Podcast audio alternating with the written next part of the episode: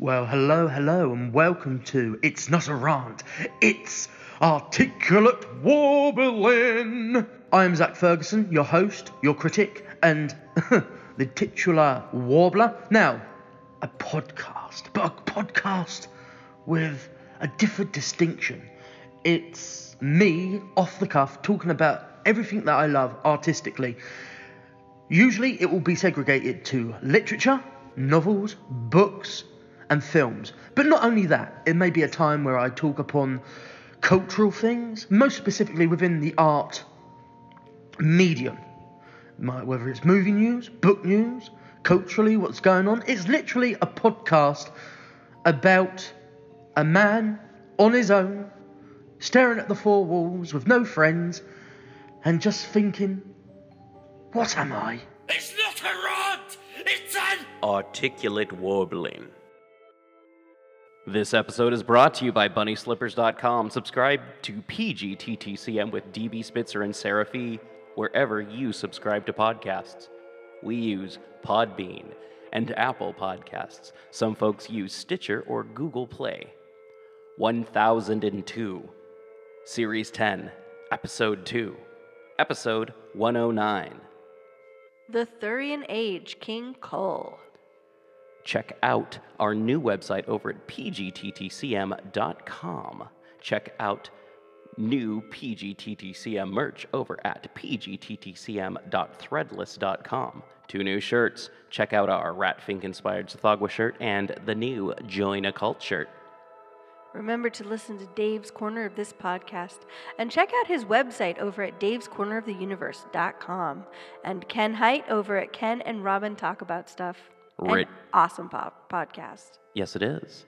Written and edited by DB Spitzer. Audio by Sarah Fee and DB Spitzer. Help the show by sharing, rating, liking, or five star giving wherever you listen to or rate podcasts.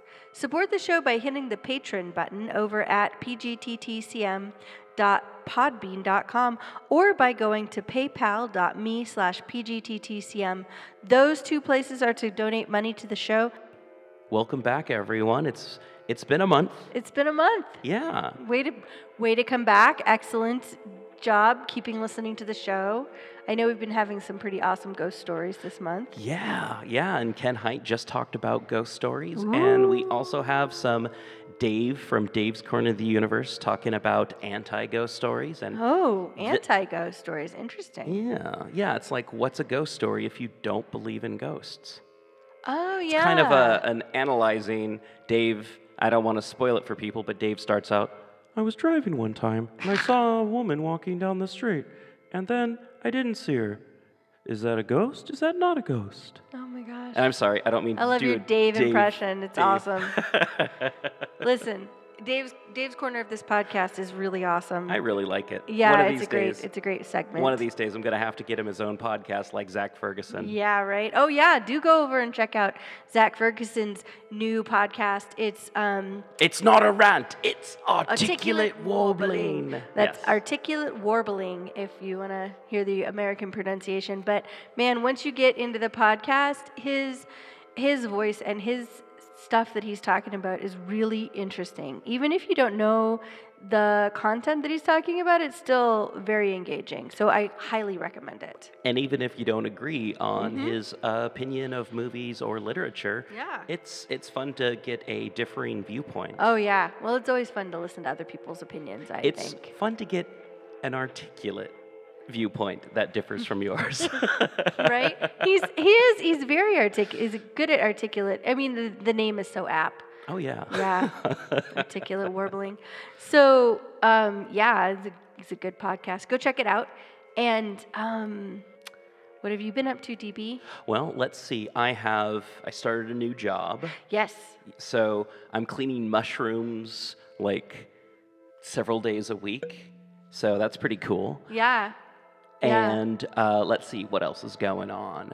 Just working on this podcast, Zach's podcast, starting up another one in a couple of months. That'll be but fun. I'm keeping the lid on that currently. Yeah. Right. Just tease it. is going on. Been watching Community. Yes, that's been fun. I'm a huge, Hulu. huge Dan Harmon fan. Yeah, I noticed that. Yeah, and you know, I it's it's it's been fun to watch, and plus waiting for the new Rick and Morty. So Yeah, and you know, one of the things um, I've also been watching Community, and one of the things I've been really interested to find out is that it mostly holds up. yeah, You know, I don't, I don't know if people know this, but in the last nine to 10 years, there's been a huge cultural shift in our understanding of things like the treatment of women and the discussion of race and, um, you know, that kind of stuff. And, and yet, this commu- the show Community, it's, it holds up. hmm been listening to a lot of podcasts. Been Yeah.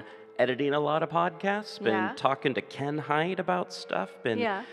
uh, just doing all kinds of things. Been recovering from, oh, been recovering from the H.P. Lovecraft Film Festival and Cthulhu Con. yeah. I unfortunately didn't get to see many movies at all, if any at all. No, Um, but you were too busy going to all the panels. I was too busy going to all the panels All the and being on several panels. I did Yeah. one on Deep Time with Ken Hite Oh, that was so engaging. and a bunch of other people. Let's see, Mm-hmm. who else was there? Scott Glancy. Let's see, uh, Sean Branney from the H.P. Lovecraft Historical Society. Right. And Amanda Downham. Amanda, yeah, the horror writer from Texas. Yeah, yeah, I knew she was a horror writer, but I couldn't remember where she, She was from. awesome. Yeah. Uh, Deep- Actually, the whole board was awesome. oh yeah, yeah, and it. But you did do the one on the terroir of terror. Mm-hmm, That was that was an interesting concept for sure. I think somebody thought of a pun and then wanted to actually make it a panel. Yeah, yeah, yeah. Oh, um, I I'm not credited, but I was on Queer Horror with uh, uh, Downham, Cook, and uh, Evan J. Peterson, who Oh, yeah, was the from- moderator on he that. was from Seattle. He's Seattle. a professor Yep, up yep, there. yep. Yeah. Yeah, no, that, that was, was a very really interesting good too. panel. That was where I learned about all of the history of the Rocky Horror Picture Show I'd never known about. that was pretty interesting. It was a fun time. It was a fun time. So I highly recommend if you get the chance, definitely make it to the HP Uh-huh. Oh, yeah. Lovecraft Film Festival in Cthulhu Con first weekend. Yeah. And uh, you should probably make sure First weekend you, in October. first weekend in October. Make sure you get your tickets early. Oh yeah, don't don't pull a Sarah fee and think that you've bought them and then you haven't because you haven't and then you can't get them later. Double check your Kickstarter. Triple make sure. Yeah. yeah. So uh, today we're going to be talking about the Thurian Age, Oh, which yeah. I don't know if you know too much about. Is that the one that's before Conan? yes. Okay. Yes. When you said Thurian the first time, I thought you were just being like flip about the Arthurian age. Ah, you no. know, in England, but no. no. No, I was no. like, since when do we cover Arthurian legend? nope. Well, Black Clock Audio Tales will. That's right. But uh, the People's Guide to the Cthulhu Mythos is going to be talking about the Thurian Age, an epoch of man that predates the Hyborian Age. That's so interesting. Yeah, yeah, this is like pre Conan, but as you'll find from Ken Hite, it's kind Uh-huh. of like rough draft Conan. Yeah, that makes sense. Yeah. So, Sorry, uh, just had to keep that spider from landing on top of you in the middle of podcasting. Thank you, my hero. So, um, does does the um, Thurian age uh, predate the writing of Conan as well? Yes. So it yes, is it a, literally it's, a rough draft. It's a rough draft. It's it's like he, as Ken is going to talk about. Yeah. He wrote three, four stories about King Kull this Uh-huh. period of time. And then he was like, "Nah, name needs to have more well, syllables. He wanted needs to, more syllables He wanted to do more with it than just have this like brooding barbarian king who you know wishes he was as badass as he used to be. And then you have Conan who Is as badass as he used to be. and then becomes a barbarian king right. at some point. Right. So yeah, I mean, it's that sounds interesting. Yeah, it's kind of like how H.P. Lovecraft has Dagon, and then that story kind of ends up becoming kind of like the genesis for the Shadow. Shadows over Innsmouth Yeah. and also Cthulhu itself. It's Yeah. like there is a deep underwater cult of life that we don't understand. Yeah. And it's gonna get us. so with my final words, I I write this. I Yeah. write this. Ah, it's at the window. Oh no! As I write this, the thing is crawling through the window and tearing at my hand. Ah! Within the Holy Grail and they're in the caves and they're all like, and ah, and they're like, what? And he says, it says ah. Hilarious. I don't know if he's the one who did it first, but it's a horror trope, and H.P. Lovecraft is one of the people responsible for it. I'm sure there's probably some uh, gothic tale out there where some monk is writing in his spooky castle monastery and then something gets him and then someone some some proper english gentleman has to read something and is like oh he died while writing it yes. let's talk about something older than hp lovecraft Yes.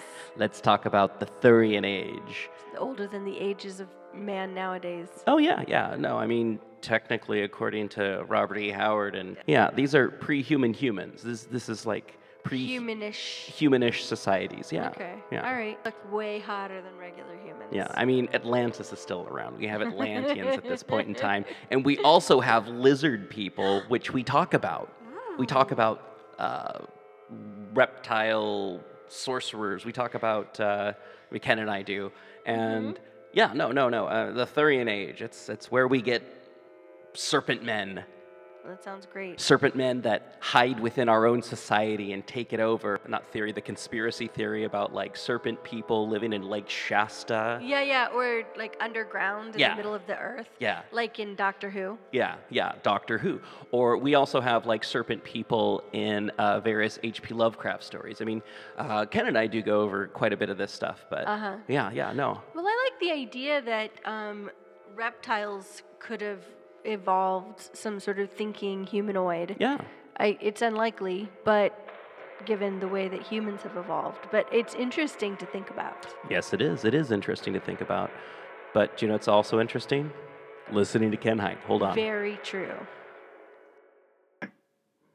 All right, here we are back again with Ken Hite, Black Clock Audio Tales. Welcome again, Ken. How's it going? Good. Everything's pretty great. A not terrible October in Chicago. So everyone's having a good time, getting ready for the big Halloween, which, of course, is the most important time in the whole world. Oh yeah, yeah, definitely, definitely. Super excited about Halloween over here in the Pacific Northwest, where you know we always have to worry. I mean, you have to worry about freezing temperatures, and we have to worry about whether or not our outfits get wet. So Exactly. right. Well, your outfits are all going to get wet. You live in frickin' Portland. So just no one can wear anything that isn't color fast out there, which Oh, yeah. I guess explains a lot. Yeah, okay. yeah. So we uh, brought you on today to talk about Kull in the Thurian Age, and uh, what do you got? What what's uh? It's I, I know it's uh, Robert E. Howard. It's I don't know if he wrote it before or after Conan, and I know that it's uh, yeah, it's definitely part of this like um, deep time that uh, Lovecraft and uh, Howard and Clark Ashton Smith all played around with. Kull predates Conan. Kull shows up in the Shadow Kingdom Mhm. in 1929, and Howard only published, I think, three Kull stories during his lifetime.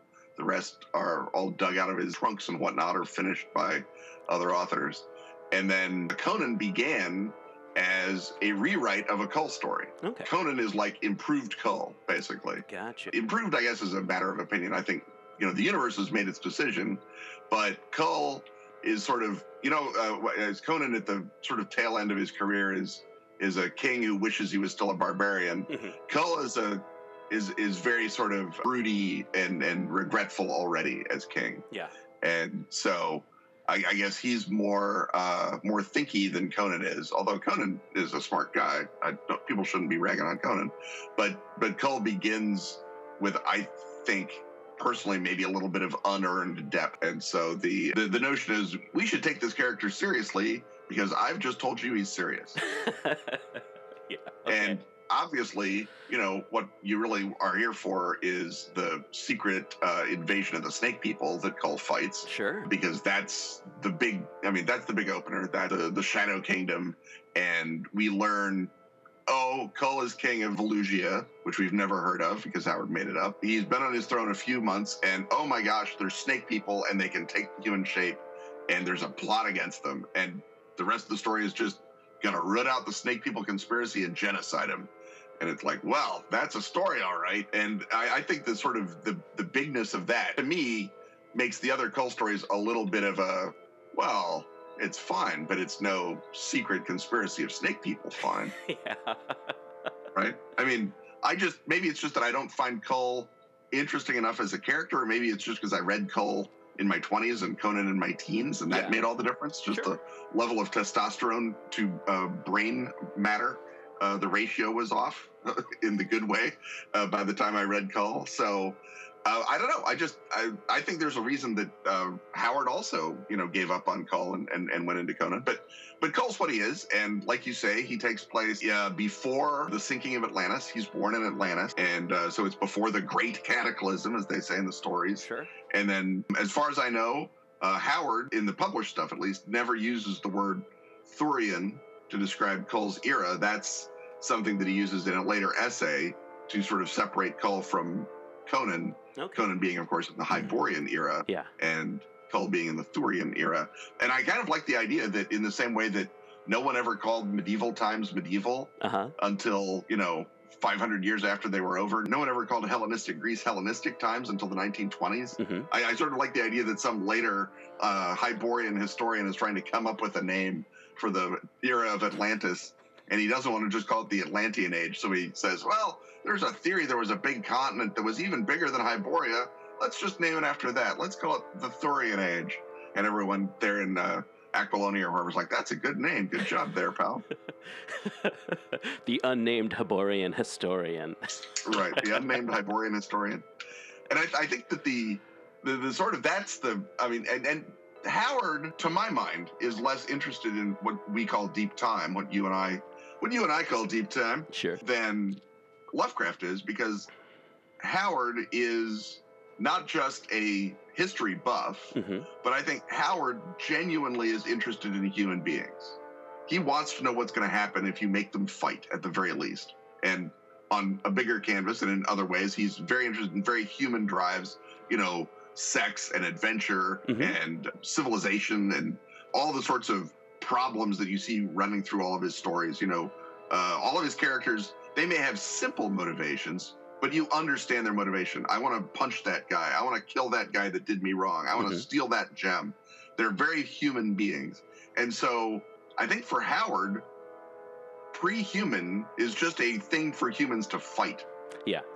Right? It, he doesn't have this sort of geologist's belief in deep time that Lovecraft does, where Lovecraft can literally look at something that happens in the Cambrian era, like 600 million years ago, and say, this is just as important as what's happening in Europe right now. Yeah. And that perspective, and I don't want to indict Howard because obviously, you know, being interested in people is why his characters are better in virtually all cases than Lovecraft's Uh huh. but I think that that it doesn't so much hamper him as he's not very interested in you know describing the Empire of the Serpent Men and and their um uh, and their economic background and and uh, how they fought off the the Mushroom Men of Hyperborea or whoever. Uh huh. Uh, he just wants to say, yeah, they left ruins everywhere for Kull slash Conan to live in and, and fight people over Sure. and that's it. And the the fact that the Serpent Men are still around and and uh, infiltrating uh, the kingdom of Valusia and have been around for thousands and thousands of years is more of an indication of this is a really serious conspiracy than it is a Lovecraft. If that same story had been a Lovecraft story, the absolute perspective t- tilting horror of having something older than mankind conspiring against you would have been part of it, as opposed to just they can change shapes, they can look like anyone, which I don't think I need to remind anyone in this year of our Lord 2019 is sort of very standard conspiracy theory uh, uh, mongering, and it, it goes back actually to uh, Roman times, where Mhm. the Romans were saying it about uh, the worshippers of Bacchus and the worshippers of uh, Kybele, and later on the worshippers of Jesus. That why they could be anyone you know. We'd better persecute everyone and throw them in the lion pit. Um, and that's very, very standard in at least Western civilization since then. All right. Kull's out of the way. Yeah. like you, like I said, I have like not that many really interesting thoughts about Kull. sure. yeah, no, no. I just uh, definitely wanted something to put in that episode so that I, it wouldn't just be me being like, uh, you know, there's three stories and uh, one of them's really good. But no, having you be able to say there's three stories and one of them's really good. One of them's really good. yeah, no, I mean, uh, there's something about the Shadow Kingdom that kind of like, I don't know, it's it's it's like, I know it's been something that like happens happened forever. Like, oh, those people over there, they're not even human, but like.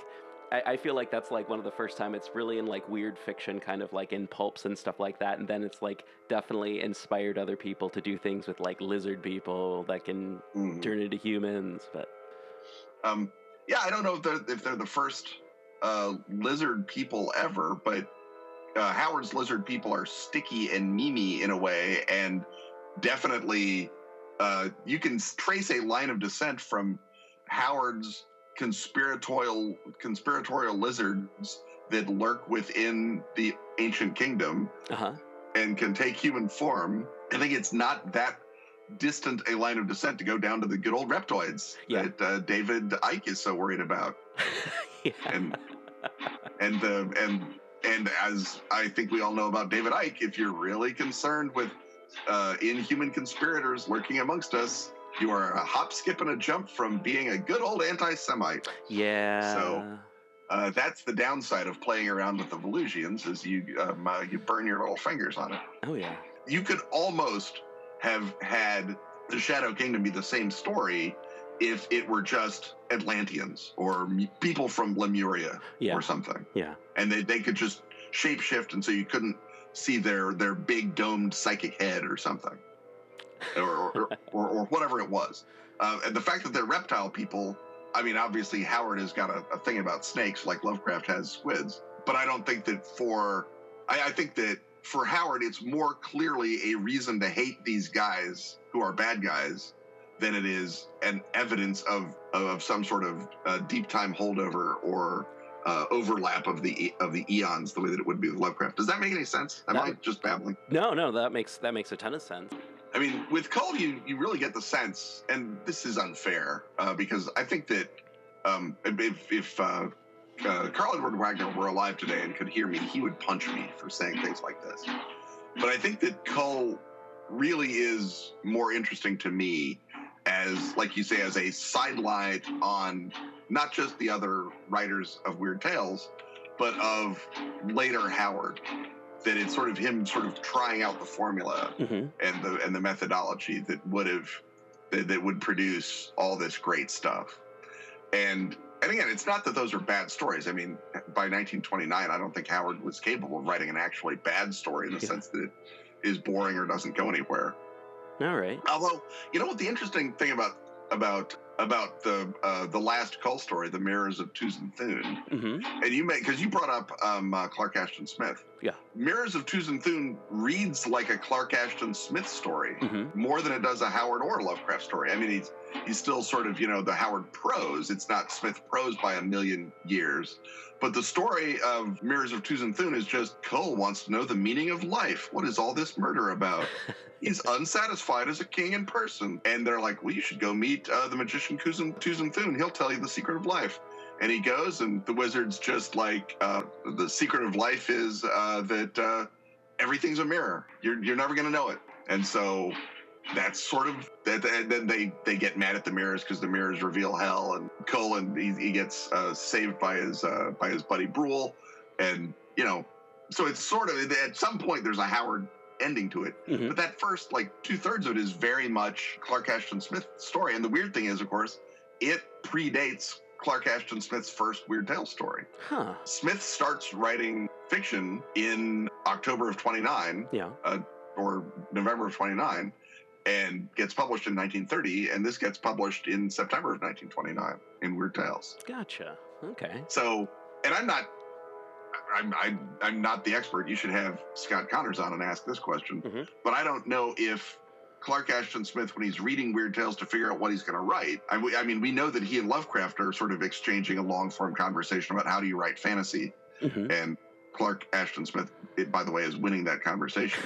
um, but I almost, I almost wonder if he looked at Mirrors of Tuzun Thune and said, "Well, if this story went nowhere more excitingly, it would be a much better story. Maybe that that becomes sort of the the um, the beginning of of Malygris and and all of Clark Ashton Smith's sort of very uh, internally unsettled uh, protagonists. Heroes is the wrong word because they're all terrible people, but Yeah. but the, but the sort of figures that that that are driven by by introspection and, and ennui. I mean, it's it's weird to think of Robert E. Howard as a as a poet of ennui, which again is I guess why Kull didn't stick around. Sure. But it's it's very much, you know, that's the motivation of Kull in this story is that that's he just doesn't want to do nothing, doesn't doesn't know that there's a reason to do anything. Poor Kull. Poor Kull, exactly. besides, uh, besides Kull and the uh, uh, snake people or serpent serpent people, is there anything else of note that uh, happened in the Thurian Age in these stories, or is that that's pretty much it? I mean, I think most of the stories of the Thurian Age are the stories of Kull in the same way that the stories of the Hyborian Age are the stories of Conan. hmm That Howard uses the the setting as a backdrop. He's not bringing a world to life in the way that Tolkien is. Yeah. Uh, he is, you know, putting sort of quasi believable Atlantean stuff around. And he's, I think, even less of an effort in the Kull stories than he does in the uh, Hyborian stories to tie it into uh, uh, historical time because he just wants to have the sort of pure adventure of Kull, but he realizes that he can't do it with Kull. Uh, the character's too too iffy, and there's not enough saleable magic and and and, and sex in them. Mhm. So he sort of goes back and, and rewrites it and puts it closer to historical eras he can crib from, I guess. Sure. And then I, I think that oth- I know other people have written Kull novels. I'm pretty sure, like I say, Karl Edward Wagner wrote one. Yeah. I don't know, and there were comic books, uh, but I don't know if, if there's any more sort of meanwhile Yeah. uh, across Thuria. I, I don't know if that is a thing. I'm sure someone's written it, you know, in fan fiction. But one of the, I guess, one of the upsides of the fairly tight um, uh, trademark uh, grip on Kull that uh, the uh, uh, people in Sweden have Mhm. is that there's much less sort of faffing around pointlessly in the margins of the Thurian Age. Okay. But but again, I don't know if there's if there's if there's more stuff that you know. li- I mean, I, I, you never rule out Lin Carter having finished something. Yeah, no, no. I, was, I, I, I keep thinking in the back of my head, Lin Carter had to have done something. Lin Carter finds everyone else's half finished things and goes, you know what? I can flesh this out. And it's not going to be something that you're going to to sit and read, but oh man, if you're a game designer, we have got a solution for you. I don't know that the, I mean, the part of it is also, let's say that you're a Robert E. Howard fanboy Mhm. of whatever stature, would, and you're going to write something that isn't about Conan or Kull. Are you going to rather set it in the Hyborian Age or in the Thurian Age? Because the lure of the Thurian Age, I think, is, uh, and, and again, because it's less immediately, what do I want to say, less stealable, Mhm. than the uh, than the Hyborian Age, less familiar. I mean, you, let, let's say I'm going to write a story set in Grondar. Does anybody care? Do you even care? Right? yeah. No, I, I- I can see it going both ways though. Like, uh, there's there's nothing there, so you can build up whatever you want. But I mean, if you're going to do that, Right. you might as well just build up your own stuff and not Right. uh, I mean, because ride Howard's can't- coattails. you- right. You can't sell it um, as saying it's a lost Kull story because Yeah. you'll get sued by the Swedes. So why not uh, basically do what Lin Carter did do and write, you know, your own version of it is Thongor of ancient Lemuria, yeah. uh, and just write your own magic continent. You're, I, I just don't know that there's so much of a de- demand for Kull that stories about an entirely different country that have nothing to do with Kull are sell are selling points. Sure. Maybe I'm wrong, but that doesn't that just doesn't seem to be a thing that uh, that anyone's in a in a sweat over. Although you know, people I guess who are listening to this podcast are the definition of people who are in a sweat over it. Yeah. and uh, personally, I feel like anytime you introduce a barbarian king in pre human times, it's going to, people are going to be like, oh, you mean like Conan? Oh, you mean like Kull? But more likely, oh, you mean Right. like Conan? Right? Yeah. Everything seems like uh, homage or parody after a point with that kind of stuff, it feels. But I mean, that, that, that is that is true, and that's something I guess the whole sword and sorcery genre uh, labors under is the why aren't I just reading Conan again? Yeah. and it, it takes a lot of effort to be someone as good as Fritz Leiber or as um, the author who wrote Imaro, whose Mhm. name escapes me, but has also got a, a, an original take on it, and it's not just like reading, you know, sort of uh, Lin Carter. Yeah. Uh, it, it's someone who's got something fun and, and interesting to do with that setting and that and that genre, that subgenre. I, I guess to some extent, I mean, we're all we sh- we're all should be lucky that uh, Robert E. Howard wrote the less interesting knockoff of his character before he wrote his main character. Yeah. Didn't do it the other way that you know a lot of people do. Sure. Well, that sounds like a good uh, good point to end with uh, Kull. Thank you so much, Ken, for coming on and talking about the Thurian Age and Kull. Uh, definitely going to have you on to talk about Conan and the Hyborian Age in a, probably Sweet. a month or few. So yeah. Absolutely Yeah. ready, ready, ready, ready. All right. Cool. Um, uh, thanks again, man. yeah. No. Have a great Halloween, and uh, we'll talk to you in the future. Fantastic. All Look right. forward to it. Excuse me. Hey everyone, we hope you're still listening to the show. Up next, we have some David Heath talking about King Kull and Valusia and all that fun stuff. So listen to that. And also, why not check out bunnyslippers.com and founditemclothing.com?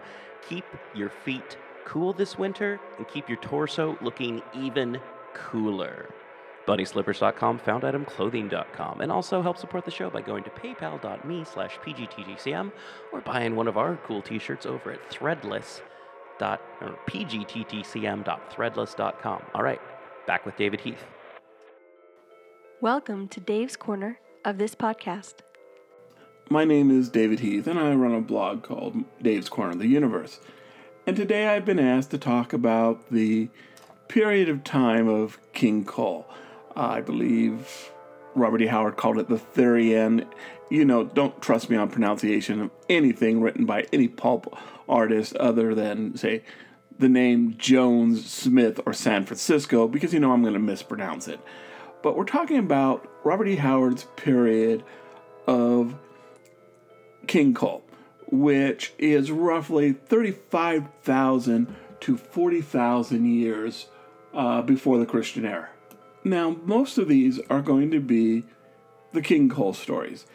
And just, I don't know, I found this very interesting fact, trivia, whatever you want to throw out there, but 9 out of 12 of the King Kull stories were not published until the 1960s, um, 30 years, you know, after Howard's death. But what I do believe is that Howard Howard was a world builder. He loved creating these worlds, and he would create these worlds that supported Kull. He created this world that would support Solomon Kane. He created this world that would support Conan, and he loved his worlds. And so, even though these nine stories didn't see publication until way after he died, I think he used them. And you've got to remember that this age of Kull, this age of Atlantis, this Thurian age, is still going to be background for his much later, you know, Conan stories. So they are canon in Robert E. Howard's mind when he's creating his later, more famous stories. And this is going to be a basically an Iron Age society. I mean, the Atlantean swords are going to be precious and valuable, maybe not magic, but very special in the Conan saga. So they're going to carry on. But even though this is a, you know, a pre, you know, 35,000 years before the Christian era, we are still going to see many societies that Howard was familiar with reading about in his public library. We're going to see uh, Stygians, we're going to see Picts, we're going to see Proto Persian Iranians, and we are also going to be what he uses this period of time is this is going to be the beginning of the rise of man and the fall of the pre-human creatures these uh, the reptilian uh, serpent men?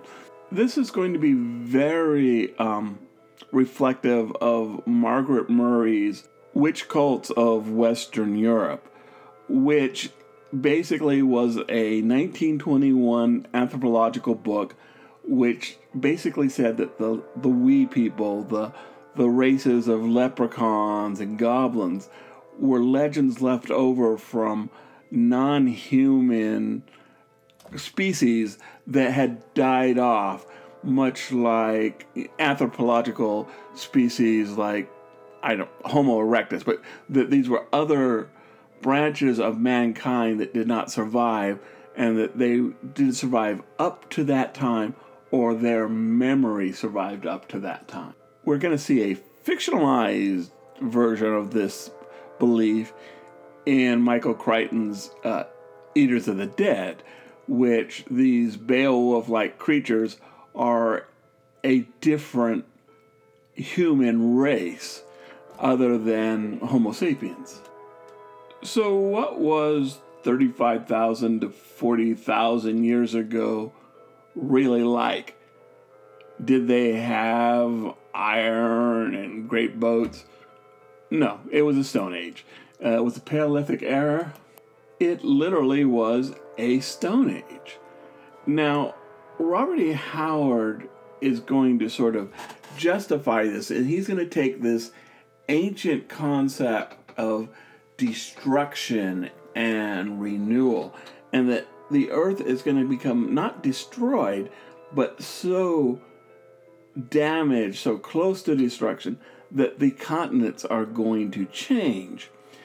Now, this might this might fly in the face of modern you know scientific thought where you know we understand continental drift but there were a lot of ideas that the continents were all together but they couldn't explain it in the 20s 30s so yes robert e. Howard is playing loose with science but that's okay. He's a fantasy writer.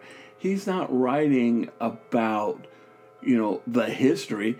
He is using pseudoscience much the same way where Lovecraft tried to use science. Lovecraft tried to use, you know, cutting science and astronomy with the discovery of Pluto, you know, what Antarctica might be. Quite often, Lovecraft's science was wrong. So, you know, I'm not saying anything bad about Robert E. Howard because he's not trying to do a scientific science fiction a historically accurate. No, he's using these things, this pseudoscience, as the rule of cool.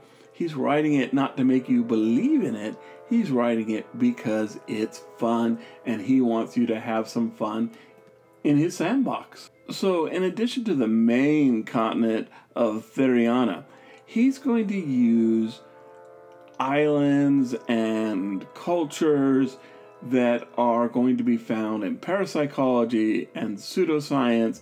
Uh, Lemuria is going to be islands off the coast. Uh, he's going to use Thule. He's going to mention Mu. But, you know, he's also going to populate these with Styrians and Pictish, people who aren't going to come for another 40,000 years. So he's going to read the writings of Madame Blavatsky and I believe that there are some correspondence between him and Lovecraft uh, about just how hilarious, over the top, how gullible people have to be to believe in these teachings of Madame Blavatsky, but that they make for great fantasy writing. Now, I know quite a few people who are educated, intelligent, well read, who believe in the ancient society of these ancient civilizations.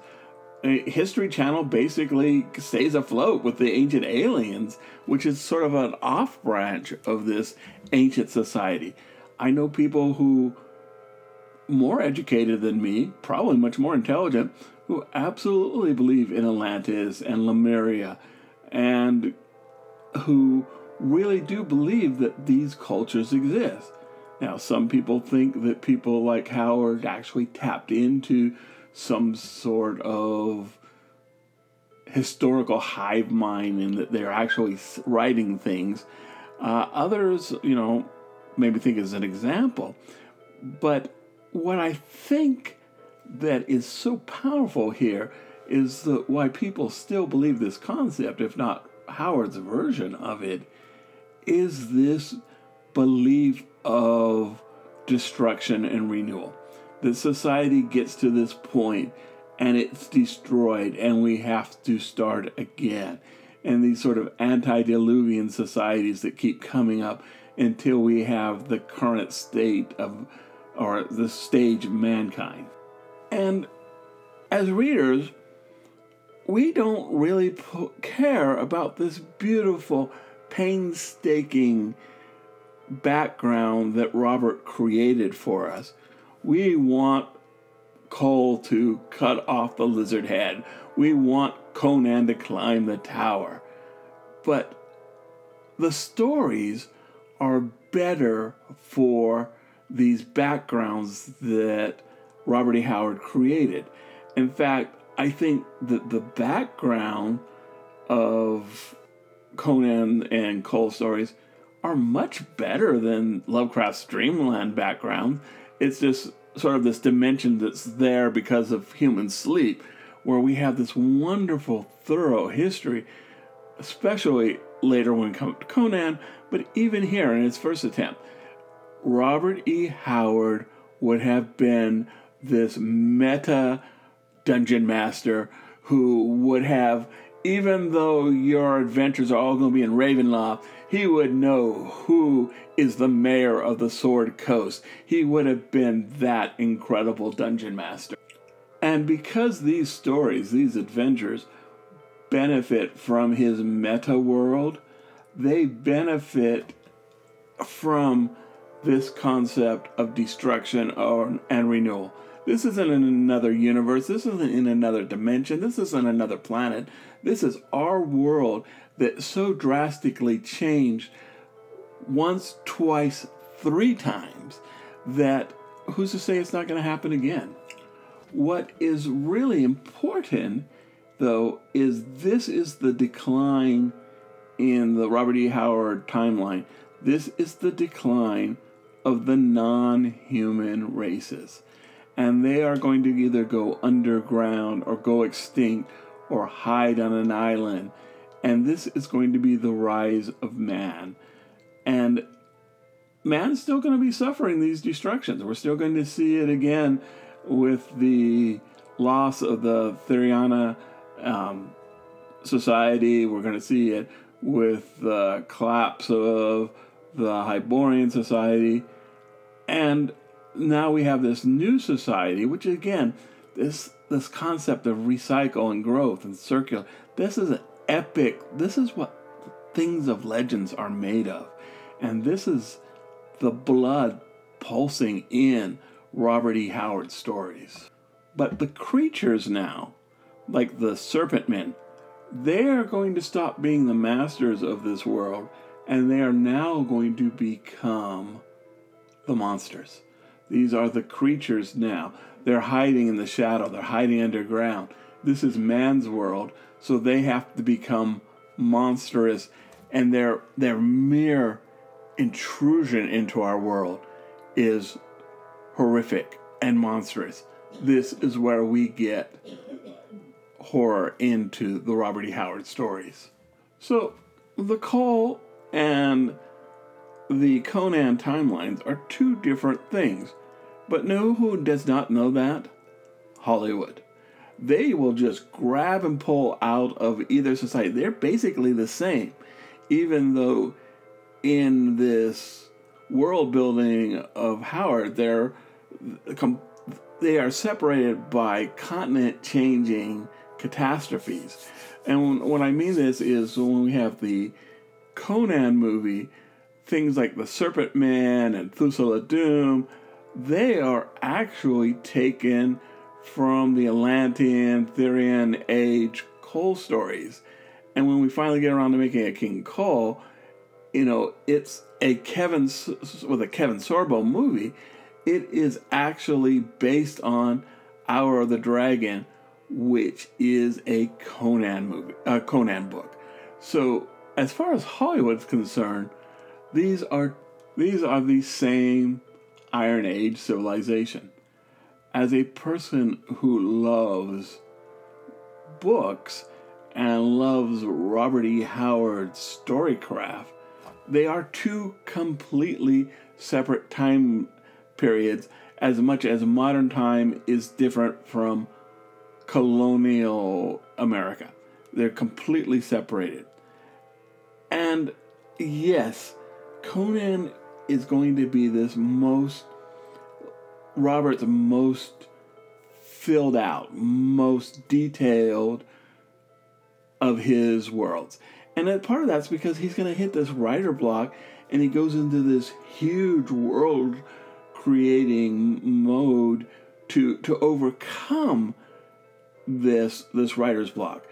But the other thing that I really like about the period of Atlantis and King Kull, this is one of his first. It's not necessarily his first, but it's his sort of really one of his first great attempts to build a world and to build a world using words and societies and civilizations from Western society, but in ways create something else.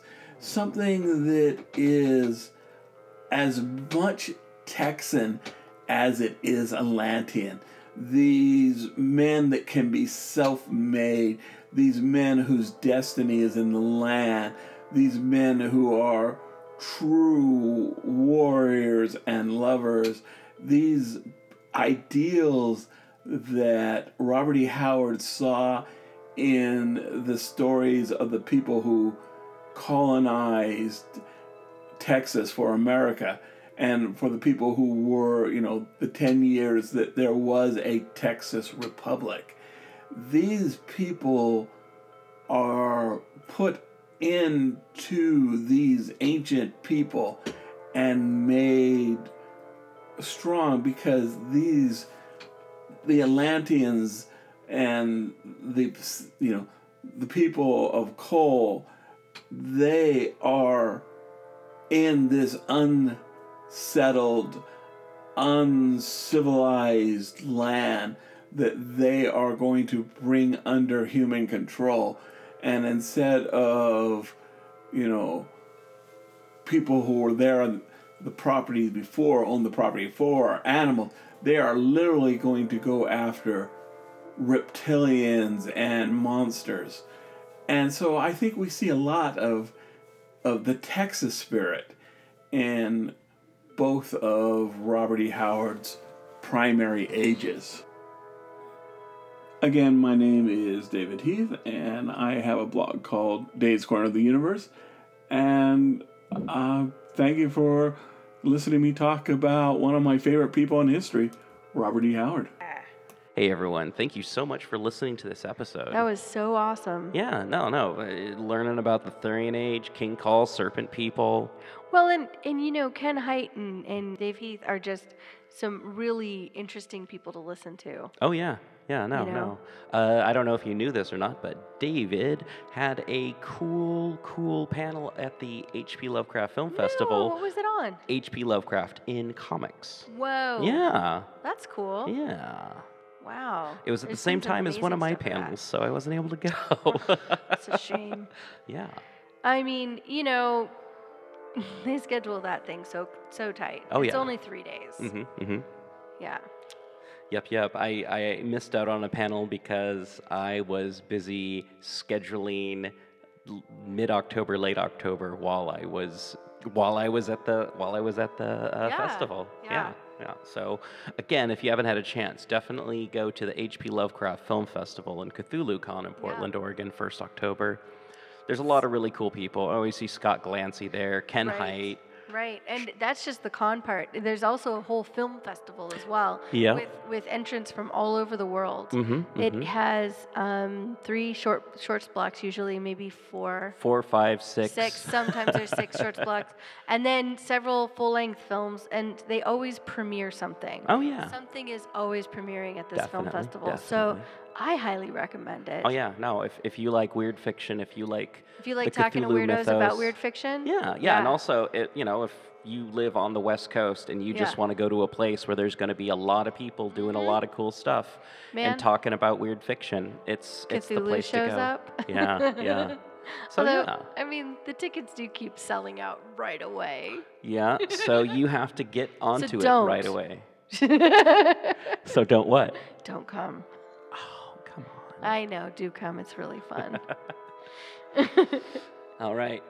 Um, do we have anything that we need to talk about? Let's see. Next month on Black Clock Audio Tales, we've got Old English.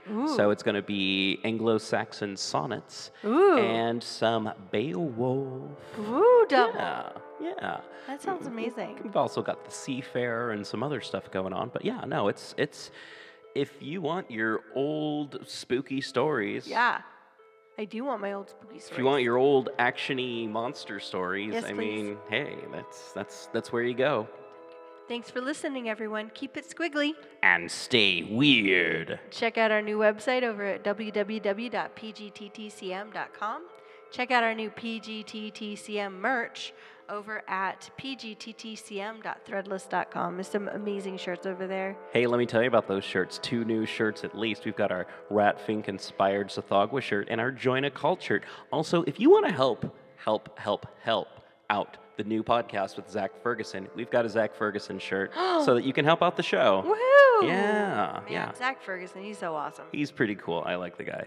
Anyway, uh, remember to uh, help out the show if you can. You- Yeah. We've got the PayPal at pgttcm dot. Oh no no no! That's PayPal.me slash pgttcm. You can also become a patron at pgttcm.com and pgttcm.podbean.com.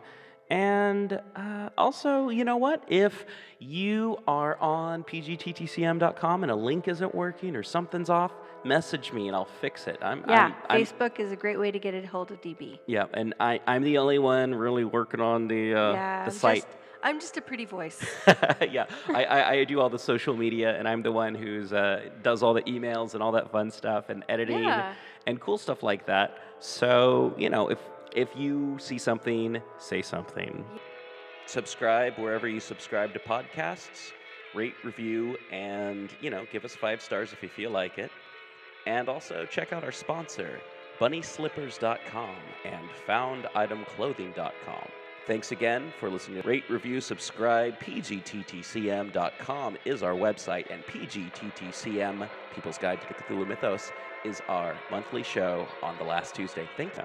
All right. Thank you again, everyone. Yay!